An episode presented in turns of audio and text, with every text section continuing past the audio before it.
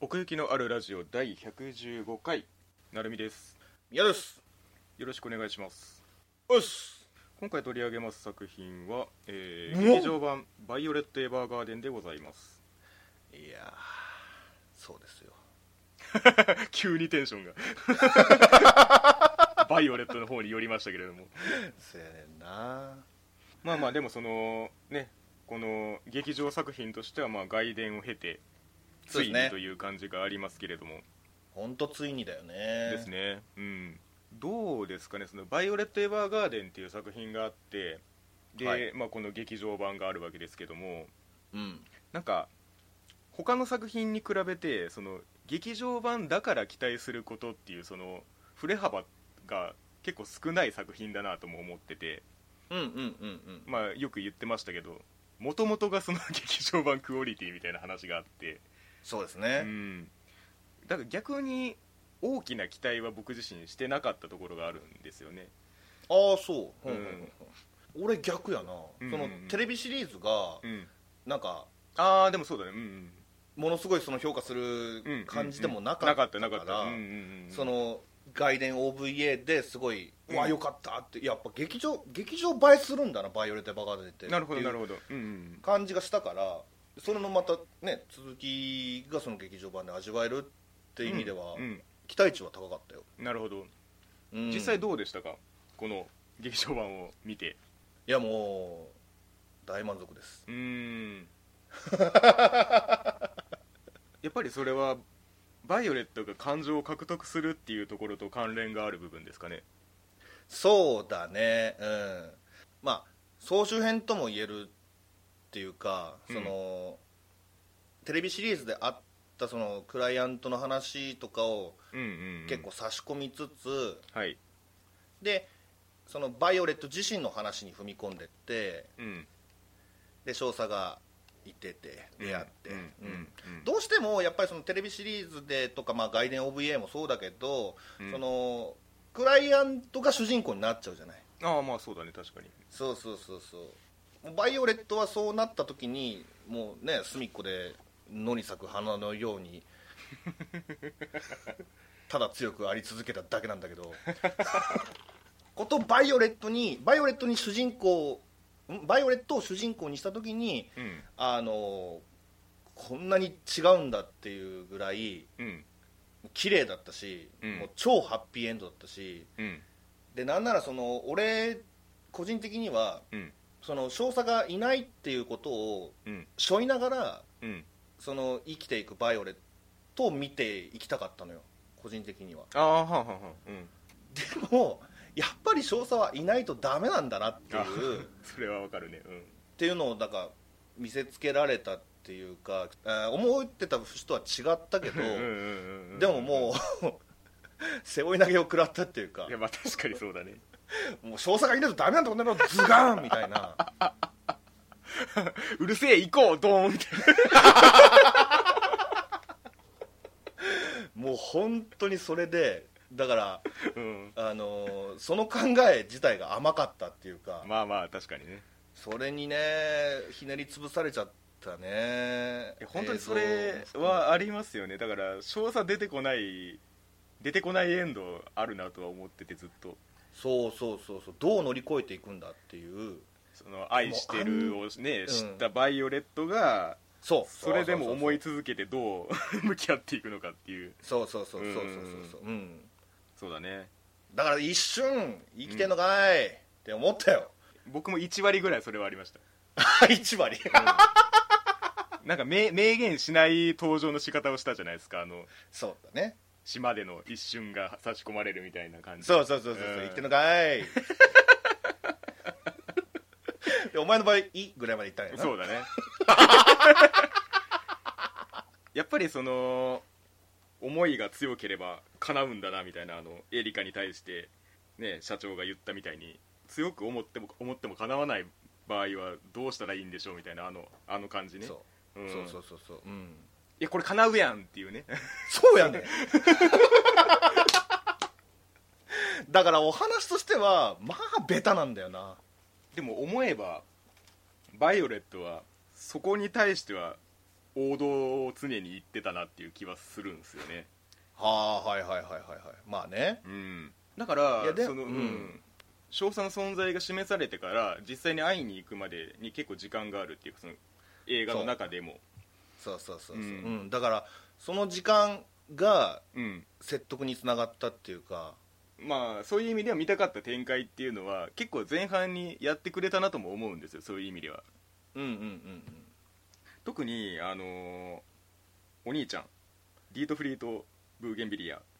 うん。うんとそのバイオレットのやり取りっていうのはかなりそういう側面が強かったなと思ったんですよ、そうですね、うんだからあそこの距離がね、うん縮んだことが結構びっくりで。そうですよね。で、うん。その時点でうん。あこれワンチャン生きてんじゃね？みたいな。あ 逆にね。うん。うーんとのも思ったし、うんうんうん。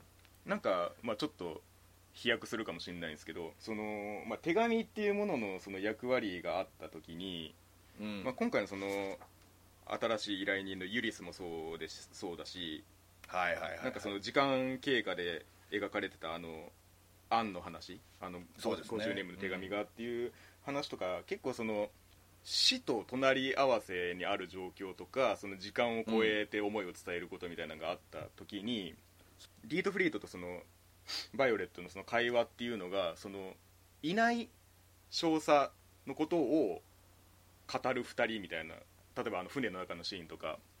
うんうんうん。でなんか結構その手紙の役割に近い感じだなって思ったんですよね。はいはいはいはいはい。なんか結構一種思いの残り方ってそのなんか死者の弔いとちょっとニアリーイコール的なニュアンスが重なってるなとずっと思ってたんですけど、少佐を悼むことやな、要するに。うん、必ずしも別にその死んでから出す手紙ばっかじゃないから別にそうではないんですけど。うんうんうん。ただなんかうん、あの船の中でその少佐の思い入れについて語っていく感じとかってなんかその、うん。純粋にその相手のことを思ってそれを共有していくみたいな空間だったんですよね、うんうんうん。なんかそういう状況だからこそそういう話し方になるっていうかいないからこそその人のことを思うみたいなこと、うんがなんかすごいその嫌なやつに見えてその ディート・フリートがめちゃめちゃ優しい語り口になるんですよね。そうだね。うん、だからなんかそういう、まあ、生きてようが生きてまいがその今ここにいない人のことをそういうふうに思うっていうのがなんか必要だったんじゃないかなと思ってあの場所において。そうそうそうそうそう。うん。うんだからあれはよかったよ。そうそうそう。だから結果あれがあってよかったなとは思ってますね。うんあのシーンが。そうだね。うん、結構バチバチだったけどねテレビシリーズそうでねそうそうそうそう。うんしなんか一瞬なんかあのコンバットバイオレットが 出ましたけど。あそうね。うん。軍人の側面まだありますよね、うんだからまあそれも含めてやけど、うん。そのこれだけ見てもうん、うん面白いと思うそのテレビシリーズ外伝 OVA を見なくてもはいはいはいはい。ダイレクトにこの「バイオレット・エヴァーガーデン」もう見たら、それだそれだけで全然得られるものはあると思う。確かにそうかもしれないね。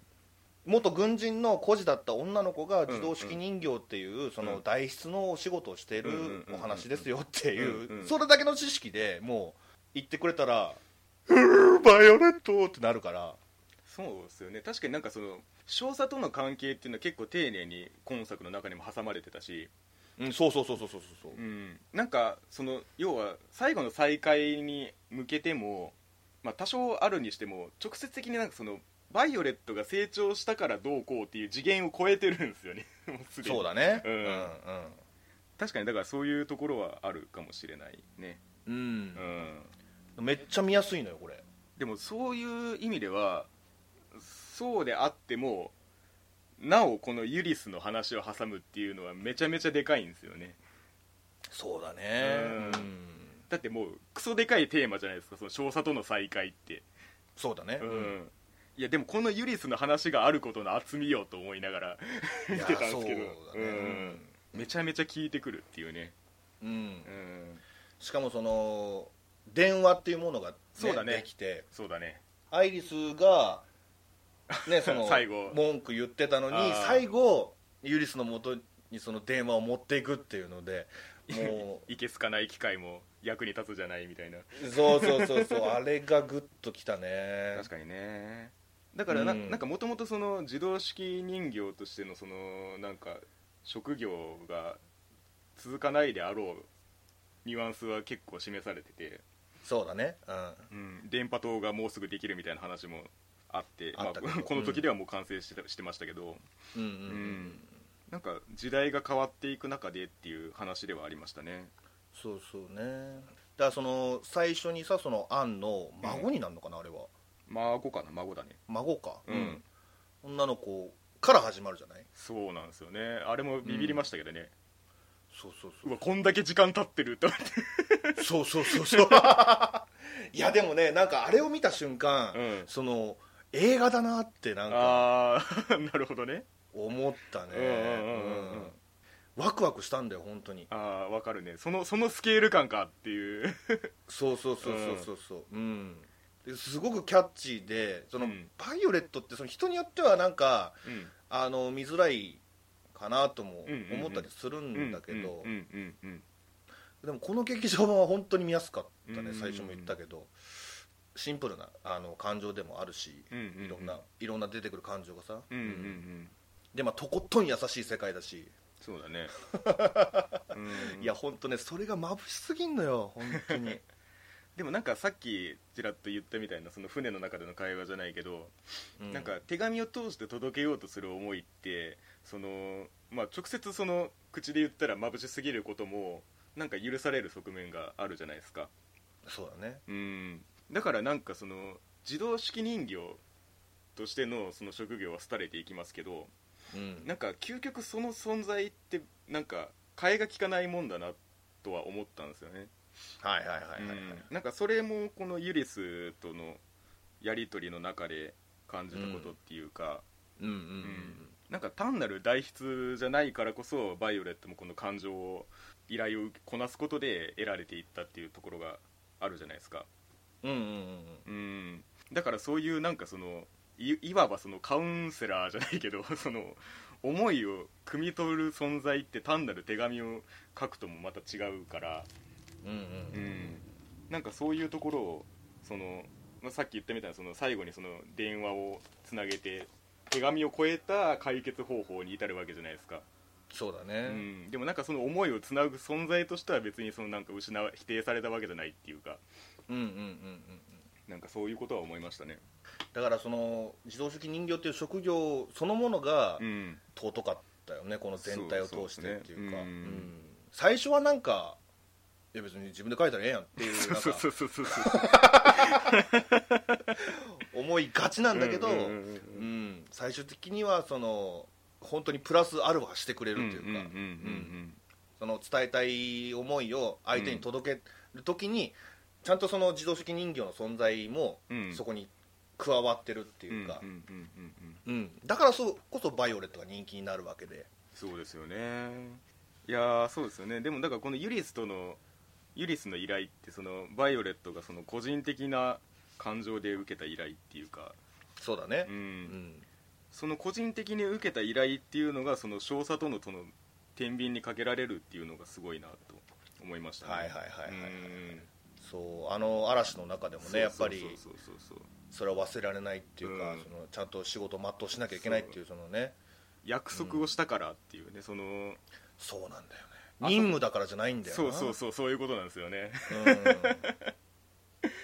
自分の意志の塊じゃんっていう話で、うんうん、うん。うん。それをこう全うしようとするバイオレットっていうのはやっぱり一番でかいものじゃないですか。その対極にあるものってその少佐の存在って、そうだね。うんだからそこもまたそのバイオレットの変化として一番でかく見えるところではありましたよね。うん、うん。そうそうそうそう。一発ぶん殴ってやります。冗談ですよ言ってたもんな。全く冗談に聞こえなかった。あ そうそうそうそう。あバイオレットちゃん冗談言うんだ、みたいな。なんなら別に殴ってもおかしかねえなっていう。そうそうそうそう。あんなやつな、うんま。マジでいやでもねこのまたそのユリスがそのバイオレットの状況分かってるっていうのが良かったですよね。あのそうだね。うん。ちゃんと会えたんだねみたっていないうそうあれがねなかなか。うん、だからもうね俺ユリスのお話の完結うん。した時点でう、ん。もうボロボロでいや本当にそうですよ。そう。もう、俺の体のうん。涙の貯水タンクがカラッカラになっちゃって、うんうんうん。さい 最後あんま泣けなかった確かにねなんかそのユリスとのやり取りっていうかその手紙を書いてるもう最中でもう分かるからその行き着く先っていうのが。うん、うんそうそうそうそう。なんかそっからもう徐々に消費されてってるんですよねそのせやねんな貯水メーターが。そうそうそうそう。本当にその冒頭の話に戻りますけど僕はそこまでそのなんか期待値を上げてなかったっていうのはなんかそういうその心の動かされ方に対して変に身構えてそれがその機能しなかったら嫌だなみたいな心配をしてたんですよね要は。なるほど。うん。でもそれは 本当にもうこっちの意思どうこうじゃなかったから、結果として。そうそうそう。せやねんな。うん。本当にもう中盤あたりからずっとうっすら泣いてるみたいな、いや本当にね。それがすごいんだよな。いや本当に。うん。うんまあだからそれもやっぱり映像美もちゃんと加わってるしそこに。そうですね。うん。うんうんうんうん。もう最後のあのバイオレットの顔なんかああぐっちゃぐちゃになってたけど、もうんう一周回って作画崩壊してるもんなあれはああそうなんですよね。口の罠泣きをここまで書くかっていうその長さねそう。そうそうそうそう。言葉が出ないっていうことを表現するためにはあれの半分ぐらいでもう伝わってるんですよね時間的に言うと。そうなんだよな、もうずっと揺れてるんですよ。そうね。いやちゃんと鼻水垂らしてくれててよかったわ俺。本当にねあれは いやーすごい。もうか感情でしかなかったからね。そうそうそうそう、うん、でその手紙だといっぱい少佐にね向けてそうだね。あの綴ってたのに実際会ったらもう何にも言えないっていうのがね。そうね。もうこれだよ それこそがそのバイオレットの成長人間としての成長そうだねっていうか。究究極っていうか到達点というか。そうそうそうそうう。ん。その報告をしないというかね。任務的に言うんだったら。でもやっぱりなんかそこに至るまででそのやっぱりバイオレット自身が 要はその少佐を殴りに行かなかったっていうのもそうですけど。あの要は少佐がどういう気持ちで拒絶してるかも今ならわかるって言うんですよね。あの家の前とかで。そう。うん。そうそう。なんかどどうしてお前らはってそのそそれこそその社長の 大バカ野郎がみたいなあそうのなんだうんよあれでしかないっていうそのそうそうそうそう。この野郎本当にそうだなと思いながら。どっちかっていうとやっぱ社長側やんか視聴者は。そうだねバイオレットのことをその保護者的に見るし 過保護に。そうそうそうそう少佐のことは、うん。ねなんかそのやっぱり合わせたいって思うし、だからその社長の板挟み感もすごいわかるんですよね。そうね。うん。いやーでもだからその実際に会うってなった時にどうなるんだろうっていうのはこっちもその思ってたことっていうかそうそうそうそうそう、ねバイオレット自身も 大丈夫なんでしょうかって言ってましたけどうん、もう体が勝手になんか動いてたうん感じやったもんな、ねまあ、さっきも言ったけどその手紙台数をねうん。要件するから、うんその言葉とかは知ってるんだけど、うんそのうん。常にやっぱりバイオレットってもう体が先に動いちゃううん。感じっていうか、こと少佐のことに関してはっていうね。そうそうそうそうそうそう。本当少佐のことになるともう年齢が10歳ぐらい下がるっていうか。そこがやっぱり思い出の深さっていうか、うんうん。うん思い知らされたよね。だからね少佐のそのまあ後悔も分かるのは分かるし、まあ、社長もそれは理解してると思うんですけど、うん、うん、いやでも違うんだよっていう そのずっとこっちはバイオレット側で見てきてるからはい。そんなわけねえじゃんって お前がいたから幸せになれたに決まってんじゃんって思いながら見てるから。そうそうそうそうそうそう、んうん。ずっと泣きながらこう首を横に振り続けるっていうこう こちらがその少佐の言葉を聞きながら違うそうじゃないんだよってちげえんだよっつって。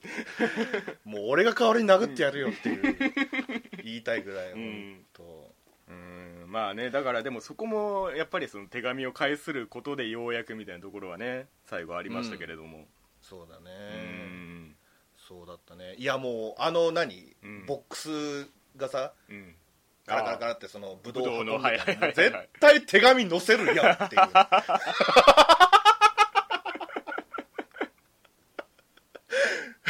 そうだね。そしたらエモくなるやん、みたいな、見えてたねあれはもういね、でもそこにあのリードフリートあの 兄ちゃんが出てくるっていうのは若干意外ではありましたねあのタイミングで。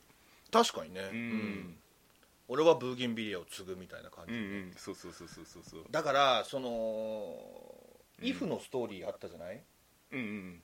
あの劇場版はい特典はいはいうん、そのディートフリートルートみたいな感じになってたけど。急に乙女芸になったけど、うん。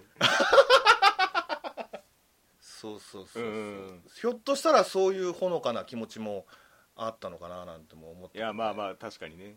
うんあの手紙によってその一種吹っ切れるじゃないけどもそうであることはまあ多分少佐もどっかで分かってたじゃないですか。そのバイオレットがどう思ってたかって。はい。バイオレットがその自分の不幸を嘆いてるわけじゃないことぐらいは分かってるはずじゃないですか。もちろんですその境よ遇を。うん、ん。なんかそれもそのなんかなんでしょうね。手紙のあり方のその不思議な効果っていうか。うんうんうん。うん。なんかワンクッションを置いてこうお腑に落としてくれる感じっていうか。うん、うん。なんでしょうねあの距離感は。でも確かにあるなって思うんですね。その直接じゃない方が効果的であるみたいなこと、うんうんうんうん。うん。そうなんだよね。うん。手紙にわざわざ残すことがあって悪くなりようがないっていうか、うんうんうん、うん。そうね。いやーでもその最後そのまあ吹っ切れて追っかけていきますけど。はいこれ全然間に合わないやつじゃねって思いながら 見てましたね。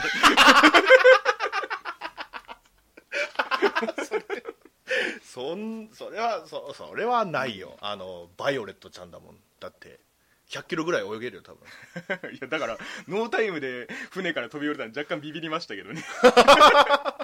いやだからそれが少佐に対するいや本当に本当に本当に。気持ちの強さだったってことでしょ、だからその、今回のこの映画バイオレットがよく表情がすごいコロコロ変わってたんだよね。いろんなところで怒る怒ったり笑ったり、泣いたりっていう、うんうんうん。そのそのコロコロ変わるっていう人間らしさこそが、この完結編的な話のミソなんじゃないかなって思うね。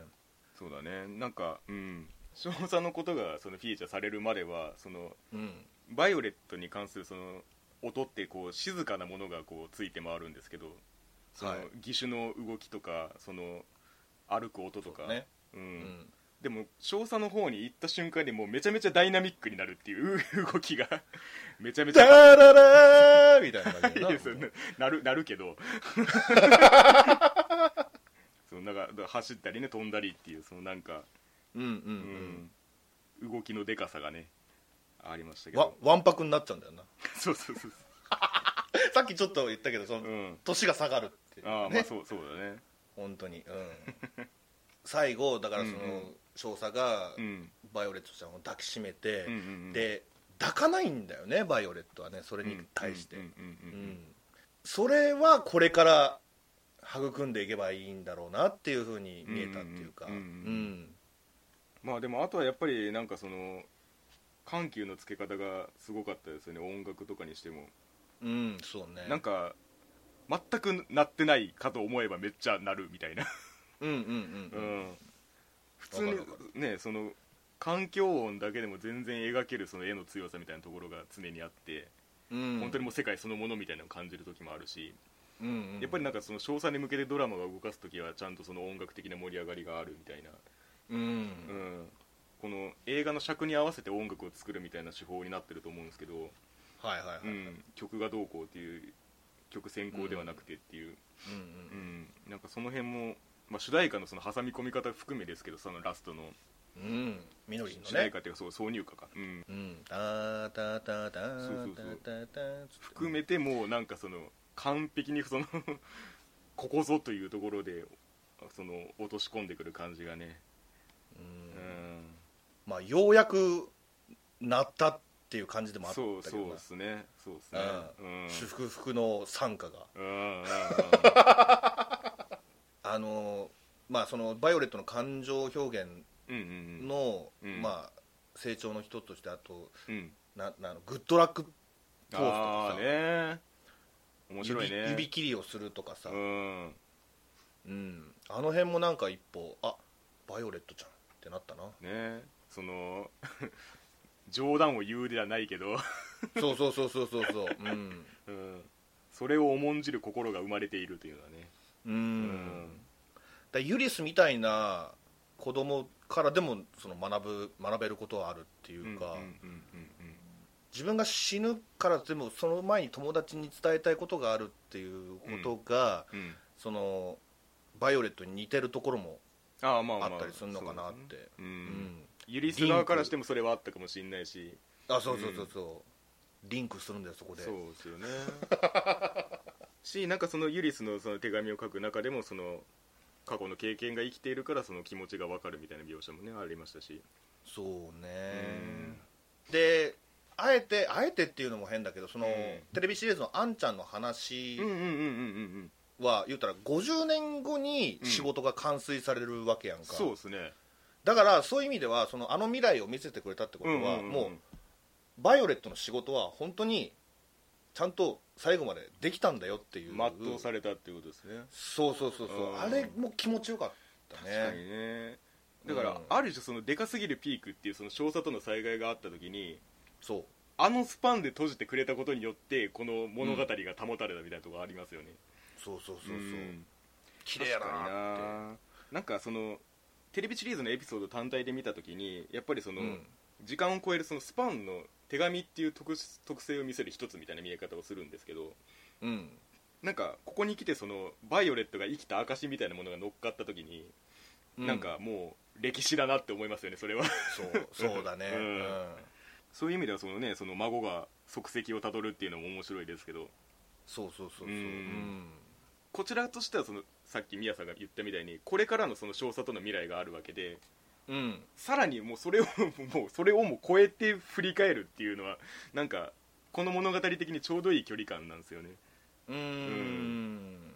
なんか別にそれを明確に見せてほしいわけじゃないじゃないですかなんとなく。そうだね、うん。だから、まあ見てもいいけどね。い見てもいいんだけどいいんだけどいいんだけど、なんかそう語り継がれるのがいいじゃないですか。そうだね。うん。うんまあ職業含めですけどこの自動式人形っていう。だからその本当に少佐と出会って海辺でうんエトランゼして、うん。それでもうパッと終わったやんか。うん、うんあれが本当に憎かったね。いや本当にそうだね。うん、それ以降そのその後のバイオレットみたいなのは、うんうんうんほぼなかったからね、まあ、最後のカットぐらいか,、うん。だからあれが本当気持ちよくて。そうだねもうこんなの見せられたらちょっともうアニメ見るのやめようかなってそのすげえ人に出会ったから筆を折るみたいになってるけど。そうそうそうそう。もうこれ以上のもう未来にあるのっていうか。なんでちょっとクリエイター側なんだよ。